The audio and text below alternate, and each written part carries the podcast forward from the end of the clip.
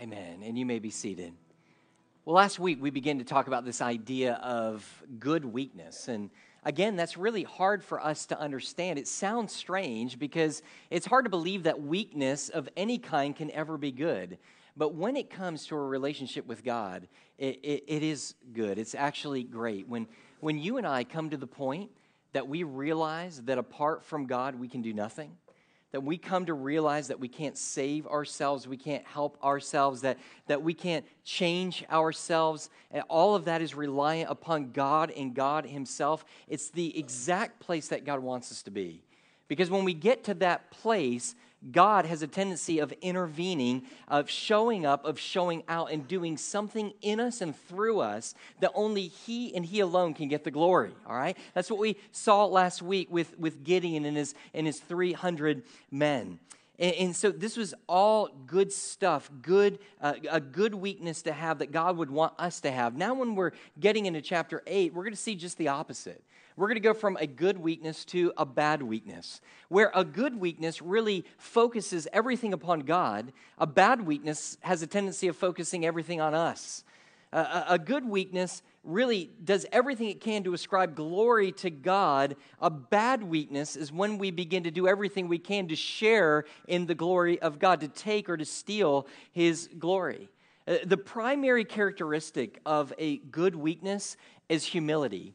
Whereas the primary characteristic of, uh, of really a bad weakness would be pride.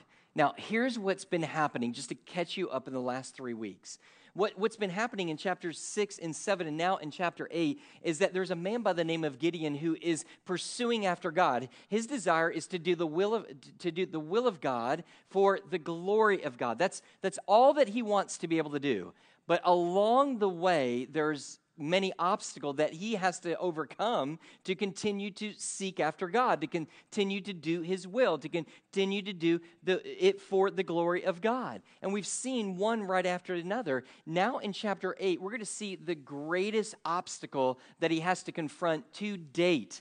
And the greatest obstacle to your and mine in, in Gideon's pursuit after God, to do the will of God for the glory of God, is pride. Pride is our greatest obstacle in pursuing of God and the doing of His will. And so, what we're going to do is we're going to see this pride, and we're going to see two aspects of this pride that seems to be so dangerous, poses such a great obstacle of danger for every true believer. There's two types. First of all, we see the pride of others. The pride of others can keep you and I and can distract us from working and pursuing God into living for His glory. You'll remember uh, last week, we last time we met, we saw Gideon and his 300 men, and they were surrounding the armies of uh, uh, of uh, the um, Midianites. And as they surround them, they, they begin to do some kind of strange things. They all played trumpets. Remember this? They played trumpets. They lit torches. Uh, they, they smashed jars, uh, they shouted, uh, and they all stood in their place that was ascribed to them. Not a whole lot to write home about, uh, not a whole lot to be proud in, but God uses these little feeble acts of theirs, and He uses it in a supernatural way he uses it to really stir up confusion and chaos. And the Midianites, and then instead of having to fight them, they begin to fight themselves. They begin to cut each other down with swords. And the majority of them, 120,000 of them, are killed at that particular point. and, uh, and some of them end up escaping. And what we read at the end of chapter 7 is that Gideon and his, and his 300 men begin to pursue those who survived. And they're making their way towards the Jordan, and he's afraid if they get over the Jordan, they're going to be able to escape. So Gideon sends word to the men of the tribe of Ephraim. And he tells them, we read this in verses 24 and 25 at the end of chapter 7. And, what he says is, he says, listen, they're, they're coming your way, head them off, and don't let them cross, in essence. And we read that that's exactly what they do. So the men of Ephraim go, they go into battle, and they have some great success and victory. They're able to capture two of the kings, and they eventually kill them. But when we get to chapter 8 and verse 1, there's a problem.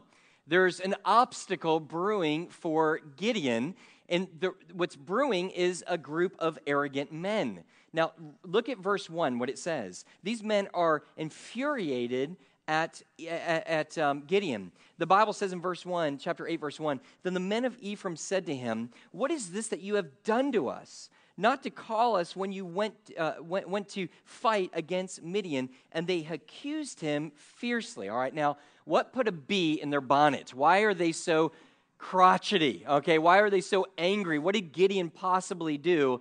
To understand that, you've got to understand what type of men we're dealing with. Uh, these men of, e, uh, uh, of, Ephraim were full of pride. They were a bunch of prima donnas. Uh, they were a part of a tribe that was one of the most influential of the 12 tribes of Israel. Uh, they had it all together. They were strong financially, they were strong militarily.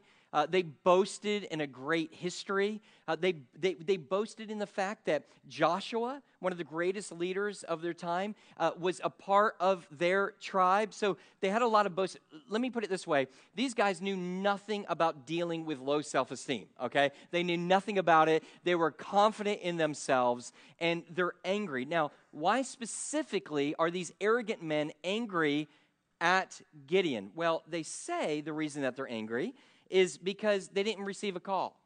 Nobody called them. Okay, and, and you're like, well, what, what? Yeah, I know. We're, we're going to get there in just a minute. Um, I laughed too when I first read it. I was like, oh, sounds familiar. Um, um, but what? Two of you get it. The rest don't. Okay, so so what happens here is this is is that they go, you didn't call us. You didn't include us in this. When you decided to go into battle, nobody called us and asked us to be a part of this whole thing. Now, it sounds like they're angry because they weren't called and included in the battle, but that's not really why they're angry. The real reason that they're so angry is because they missed out on an opportunity of a victory that they knew would ultimately give them, guess what?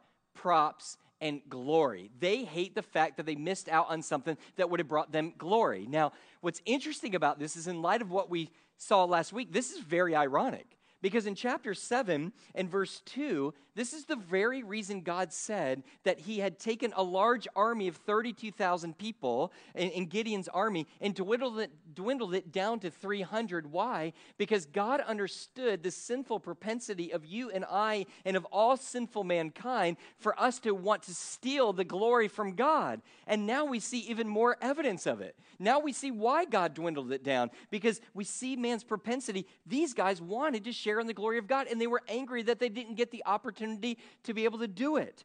Now, notice how Gideon had to deal with such people. He had to stroke their ego to keep them from coming unglued. You, do you know anyone like that? I mean, you're walking around on eggshells the whole time, right? You're afraid, you're like, man, just don't say anything to them. We don't know how they are. And there's somebody in the office. Maybe there's somebody, maybe it's the husband that comes home, and you're like, kids, just shut up, don't say a word. All right, don't say a word. Let's see what kind of mood they're in, right? And well, well here's what he has to do. He comes up with the, to these men and, and he has to kind of strike their ego. He says in verse 2, and he said to them, What have I done now in comparison with you? Is not the gleaning of the grapes of Ephraim, that's their tribe, better than the grape harvest of Abiezer, my pathetic little, weak little clan? Aren't you so much better than me? And now notice this God has given into your hands the princes of Midian, Oreb, and Zeb. He goes, What have I been able to do in comparison with you? Now, note this. Then their anger against him subsided when he said this. Do you see how full of themselves they are? These guys are arrogant. They are full of themselves. They think it's all about them. And, and, and Gideon understood how they, how they worked. In order for them to be to, to calm down he had to give them what they truly wanted. What did they want? They wanted glory. They wanted fame. They wanted praise.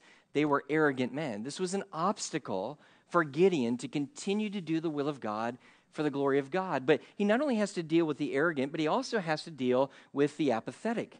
Now now notice if you will beginning in verse 4 uh, the Bible tells us that, that Gideon and three of his men continue to pursue after the Midianites. All right? So they're chasing after them. Still more men to be able to get, more kings to be able to kill. And, and, and so he comes across the people of Sokoth.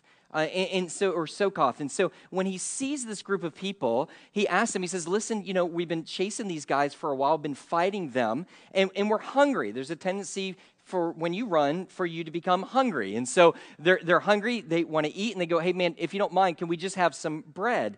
Now, now understand something before I read the next verse, verse 6. Understand that, that Gideon and the men are fighting on their behalf.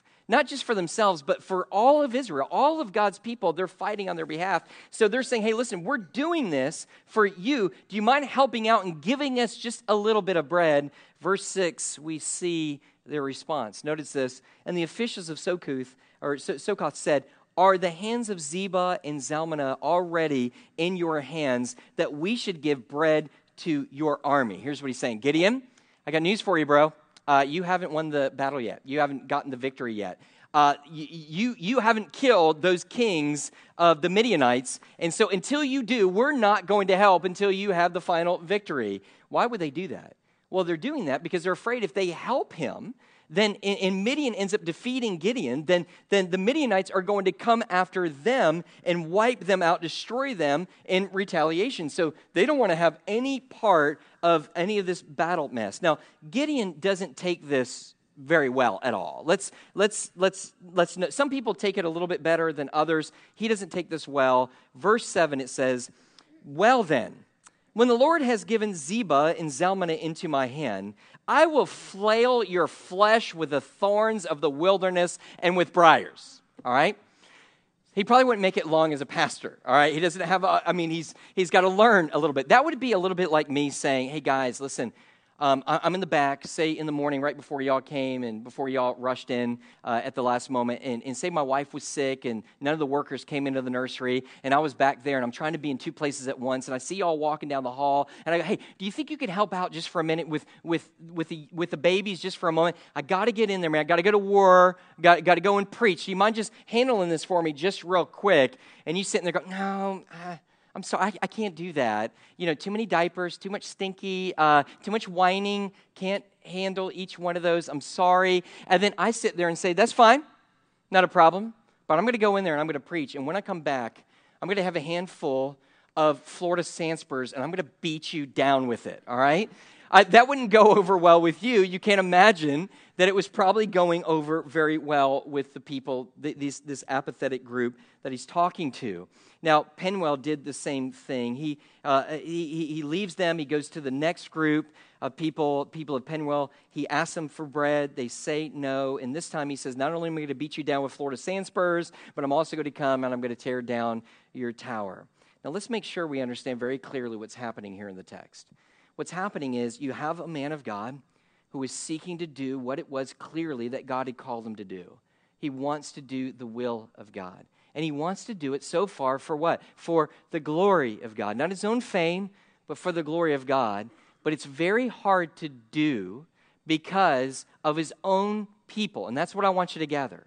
It's not people out there. It's not people out there. It's the people in here that are causing him an obstacle to pursue after God. Are, are, you guys catching what's going on here? And so, so, so the, the, the problem for us, you say, what does it have to do with us? The problem is we still face the same obstacles. We still face the same difficulties. Some of the biggest frustrations that God's people have in pursuing God for the glory of God is not people out there, but our people in here are people in the church. Are you, are you guys with me on this? Eh, eh, there are, there are people that you find that are going to be arrogant within God's church. They're going to be arrogant. Uh, they're, they're people that think all of this, all of this, all that's going on today is about them.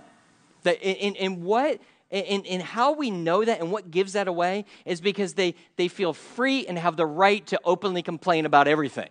Right? You got that, right? Uh, uh, we don't like the music. We don't like the voices. We don't like the carpet. We don't like the dress. We don't like that, that crazy jacket that the pastor has on. I'm just cold. That's it. All right, all right. Oh, we, we, don't like the, we don't like the sermons that are being preached. We don't like the color of the carpet. Are you guys with me? So, what's happening is by them saying, hey, I have a right to complain about everything that's going on, what they're in essence saying is in pride is the reason I have that right is because all of this is about me and is about my approval and it's for me. Do you, do you see the arrogance in that? And so when we complain, that's what we find. And yet we find oftentimes a church that is filled with this type of arrogance. They feel free to complain. And, and it's ironic that, it, didn't you notice that? Some of you begin to laugh. It's ironic that the way that the people from Ephraim demonstrated their arrogant pride is complaining that Gideon didn't call them. Uh, okay, now some of you are going to get this now. This is kind of how this looks People come in and they serve and they work. And, and, and, I hear this testimony from folks from other churches all the time. And I'm sure other pastors here at churches, this, the same thing. People come and they'll go, Well, listen, I served like crazy at that church. I was out for two weeks and nobody called. I mean, do you see the same thing? And nobody called. What, what are they? Some of you don't find that humorous. I find it incredibly humorous because I've heard it somebody say, I did it, but yet nobody called. What are they saying? They're full of pride. What they're saying is, This is all about me. I'm willing to be able to work. I'm willing to be able to serve as long as I have some kind of praise, glory, and recognition for what it is that I'm doing. And if I don't get it, guess what? You're in trouble.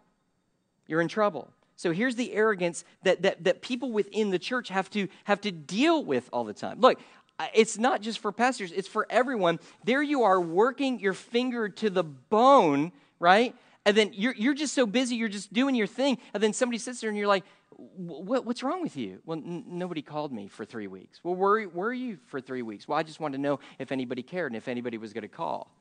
You were out waiting. Why weren't you here, right? I mean, why didn't you come and work? You could have helped me in all of this. That's something that could really be an obstacle in, in, in your faith. Now, there's not only the arrogant, but there's, but there's also the apathetic.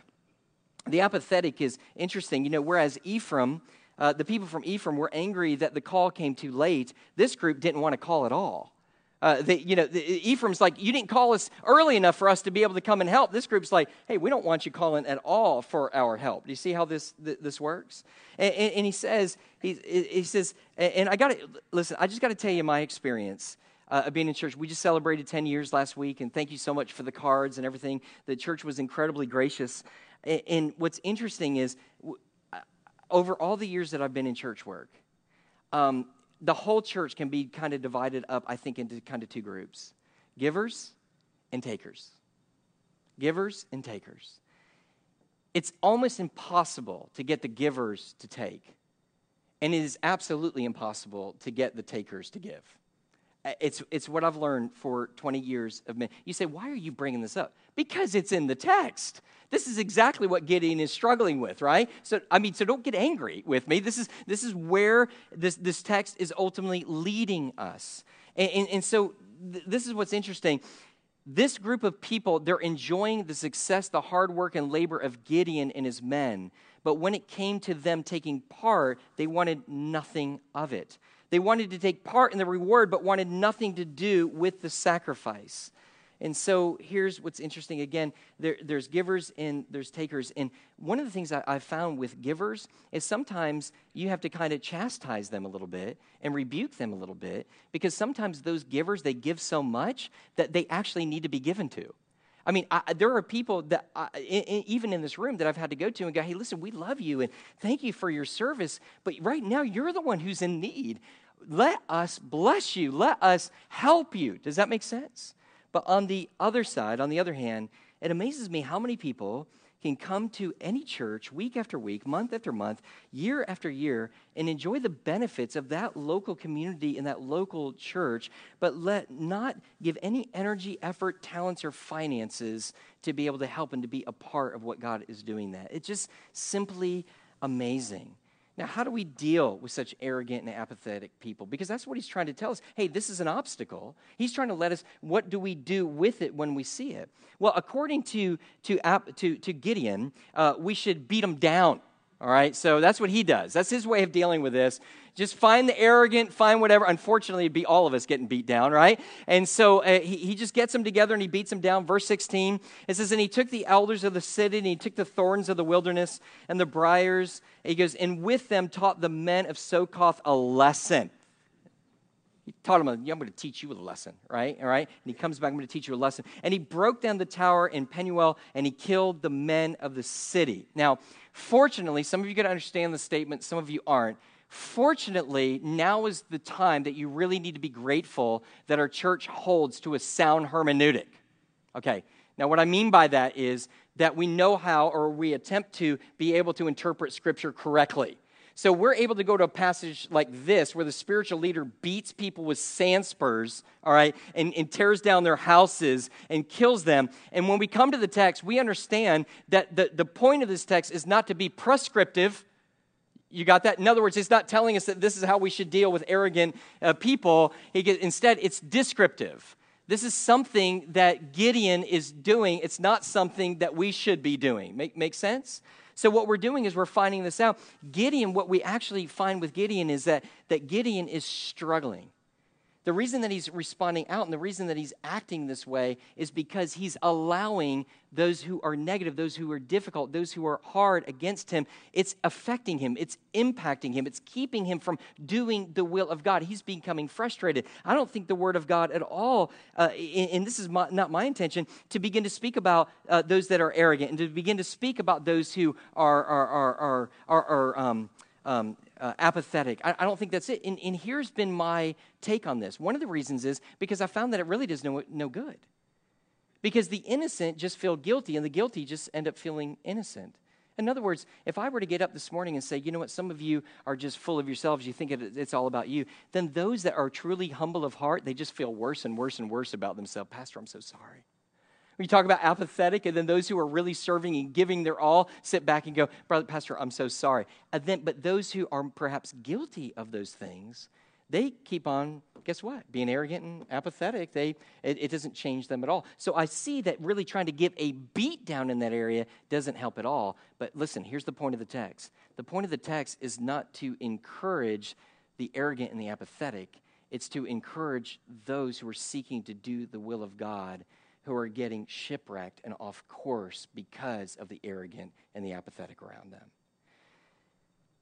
It's one of the most difficult things for me to see young believers when they come to faith in Christ, and I love to be around young believers because it, it, it, it just shows and it reminds me of how my heart should be.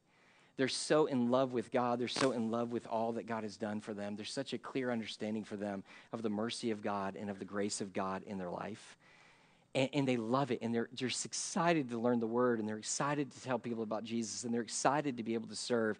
But one of the hardest things that i have to navigate them through is arrogant and apathetic believers.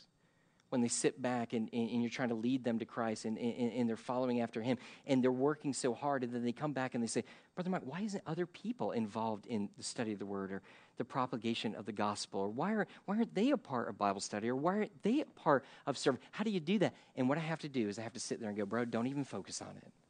Don't even focus on it. Let me just tell you this. If you're struggling and you find yourself sometimes getting wrapped up in that, don't get wrapped up in Gideon. It's not for you to beat down anybody else, not for you to get on anybody else. It's for you to continue to seek to do the will of God, to do the will of God. Just don't be distracted by it. I think that's the point. So we can very easily be distracted from doing the will of God for the glory of God by the pride of others. But notice this we can also be distracted by the pride of our own.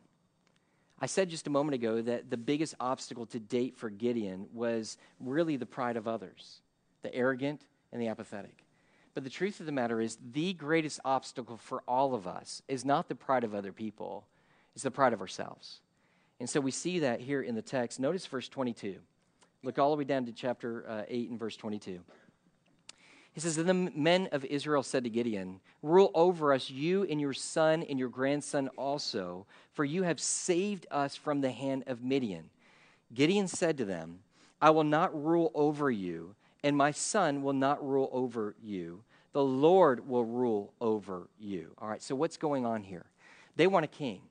Uh, God had not allowed them. God's plan for them had never been to have a human king. That was never his perfect plan for them. Why? Because he was their king. He didn't want them to look and to place their faith in any man. He wanted them, their, their faith to be placed in God alone. Doesn't mean that he doesn't have leaders, but there should be one king. That was God's plan for them. And that's what distinguished them from all the other nations. Now, the question is what's their motivation behind asking Gideon to become king and then have a lineage of kings, including his son after him? Well, we could say that it could be that, that they lost focus of where the glory belonged that, that, that the glory that they forgot that it was god who actually gave them the victory and now they're giving way too much credit to this man. So they may have lost focus for that. It, but, but it could have been from the right reasons. And what i mean by the right reasons at least some right motivation. It could have been just out of their affection for gideon of a man who had delivered and spiritually been a spiritual leader to them. Uh, the Bible tells us that we're supposed to express appreciation and, and, acknowledge that for people in our life, whether Sunday school teacher, a husband, wife, a child, whoever it is that's, that's helping us spiritually, it can be a healthy thing to be able to recognize them. But here's the idea whatever the motivation is, it was wrong that they did it. And again, the reason that it was wrong that was did it because this was not God's plan. God's plan was for them to have one God, one king, and that was for him to reign to rule over them. So when the people choose to get a king of themselves and ask him to be a king for themselves, the problem is it's another form of their, uh, of their idolatry. Instead of trusting in God, they want to trust in a man. That's why they're doing it. Now, give props to Gideon. This is a lot of temptation, is it not? Hey, be our king. Well, um, let me think about that, right? And what does he say? He says, Listen, I will not rule over you. My son will not rule over you. And he says, The Lord will rule over you. Give him some props. He's doing exactly what a leader ought to be doing. He says, Listen, you can follow me, but only follow me as I follow God. That's it. But then something crazy happens in the very next verse from chapter 23 or verse 23 where he gets it all right it immediately goes wrong really quick in verse 24 follow along with me. And gideon said to them he says let me make a request of you. Every one of you give me earrings from his spoil.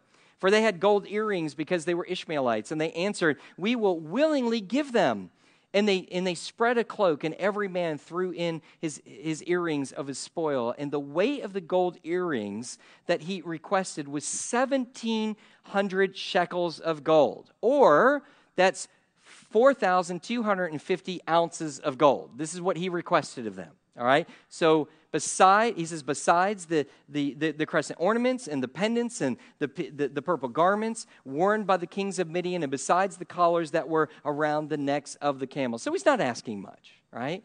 He's asking a ton. Now here's what's weird. What's weird is in one moment he is saying only god deserves the glory and then in this for the battle and what god has done in the very next moment he's demanding of the people appreciation and an award to himself. Something's off here. He says that there should be only one king, but what is he doing? Now he is leading and acting like a king, telling them that they should bring tribute to him. It gets even worse. You look at verse 29, and we see him acting even more like a king. He, he has 70 sons. All right, so all, Matt, you've got nothing on this man, all right? you and your eight just go home, not yet, but any, after the service, go home after the service and think on this, all right? Think you're big and bad, 70 sons, all right? But now, given he had many wives, all right? So, don't know what to make of that. But he also had a concubine, all right? So concubines are known for kings having many wives. They're having many sons to be able to come and to be able to have the throne is to secure the kingdom. And then he has a concubine, and he has a son of the concubine. And, and notice this, his name is Abimelech, which means nothing except for the fact that when you translate that, it means my father is king. He names his son, my father is king. Okay, something's jacked up here. Are you, are you with me? No, there's only one to rule. Give me your money. Hey, my son is the king. Come here, right? I mean, he's, you know, you, you got this. I'm not the king. He's acting as king. But he does even more than that. He even begins to act as priest. Look at verse 27. And Gideon made an ephod of it, and he put it into the city in, in Orpha, or uh, Ophrah. And he says, All the people whored after it, and it became a snare to Gideon and his family. Now, what's, what's going on here? What's this ephod that he's talking about? An ephod was an outer garment, basically, of the priest. He would wear uh, over all his other garments, and attached to it would be a, pre- uh, a breastplate. And on that breastplate would be 12 stones, all representing one of the different 12 tribes of Israel.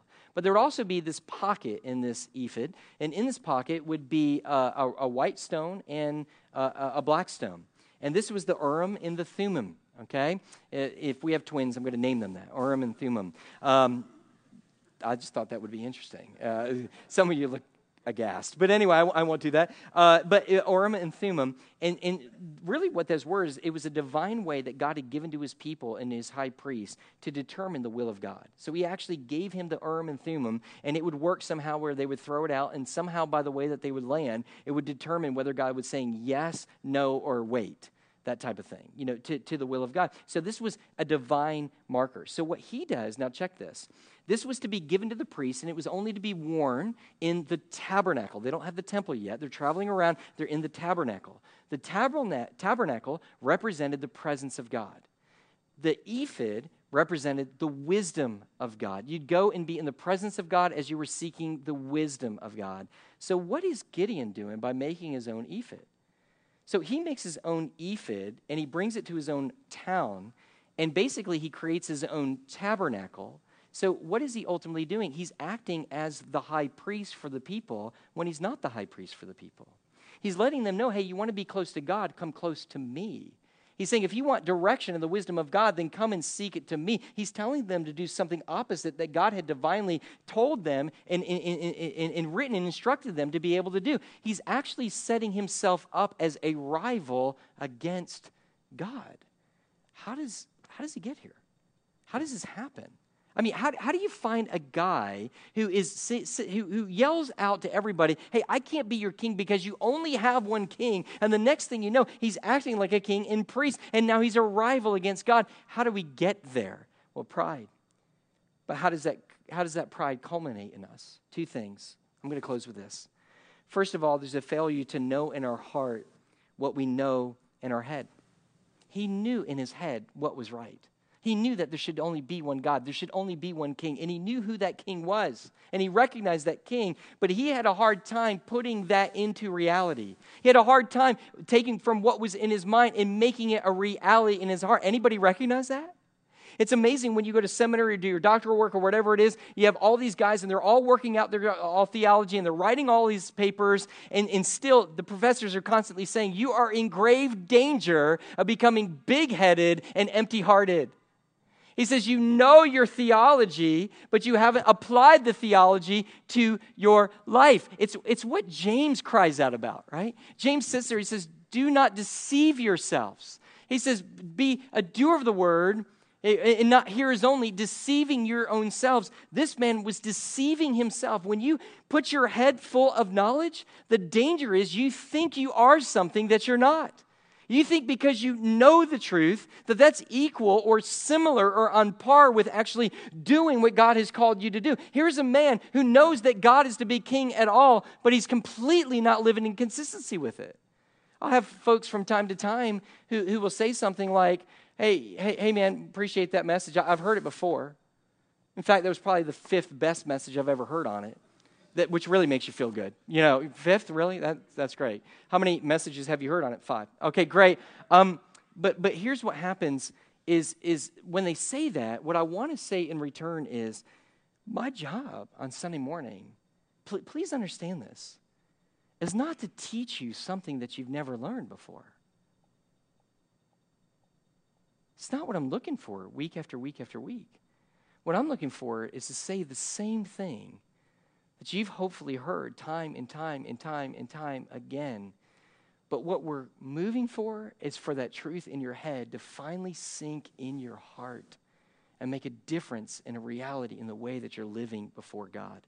Second thing that happens not only is a failure to know in our heart what we know in our head, but there's a forgetting where we came from and what God has done. Here's Mr. Big Britches. I want 1,700 shekels of gold. I want 4,250 ounces of gold. I want the, even the camels had necklaces. I want the camels' necklaces. I want lots of wives. I want lots of sons. I want people, when they call out the name of my son, to remind me of, uh, of who kings. Why did he get mad at those people? This is what I find, I know as a, in my own walk. When I get mad at other people because of their pride, I'm only getting angry because of my own pride. When I'm lashing out, it's just illustrating the own pride. I mean, how did this man come to where he was? How does he be, how does he go from a man who is sucking his thumb in the fetal position in chapter 6, scared to death that he's not going to have enough food to be able to eat? He's a beggar of God. He's afraid that the Midianites are going to come, come and kill him. And God by his grace sees him as what? A mighty man of valor. How does that wretched, pathetic, weak man go around whipping people with sand spurs? How, how does that happen? He forgot where he's from. You know what I think happened? I think he became a victim of his own success. I think as he began to become victorious by the power of God, he began, listen to this very carefully, he became confused on the, the victory of God and his own success. And there's a huge difference between the two. When we look at it as our, our success and look at what we've accomplished, that's where the pride really, really begins to build when we have an understanding that whatever it is that we've accomplished is ultimately the victory of God, then the glory of God is forever going to be given and ascribed to Him. Are, are, you with me on this? He goes so far from where it was, he forgot where he was before God saved him. And what I'm trying to say to you today is it's the same thing. When you and I are arrogant, when, when, when we're apathetic, all of it has to do with pride when we think all this is about us, or we think people are there to be able to serve us, or we think that our opinions are what really matters, or when we begin to look at other people and we get angry with them because they're not acting the way that we ultimately want them to do, uh, we begin to become full. It's a demonstration that we're becoming full of pride. And as a believer, it's easy to be able to do that because the longer that you're walking with Christ, what should be happening? You should become more like Christ. Are you with me? You're more like Christ, but how easy it is for us to begin to look on other people who haven't quite gotten there yet and begin to think to ourselves, how disgusting. Why would they do that? Why would they live that way? Well, buddy, they're exactly who you were. Where God has to save them is the same place He graciously saved you, that He reached down there. And when we become arrogant, we're thinking somehow that where we are now in our walk with Christ is because of our own personal success, when instead it was the victory of God and the grace of God manifested to us. It's a grace. It's amazing to me how this guy can be so full of pride that unworthy as he is, he wants to exalt himself as king, he wants to exalt himself as priest, but yet we know that he's only a picture of the deliverer that is ultimately going to come, Jesus Christ, who, note this, was king, was priest. But what does he do? Instead of holding on to those rights, he humbles himself to the point of death, even death on a cross. That's the example God has called us to follow. Let's pray. Lord, we come to you and God, it's, it's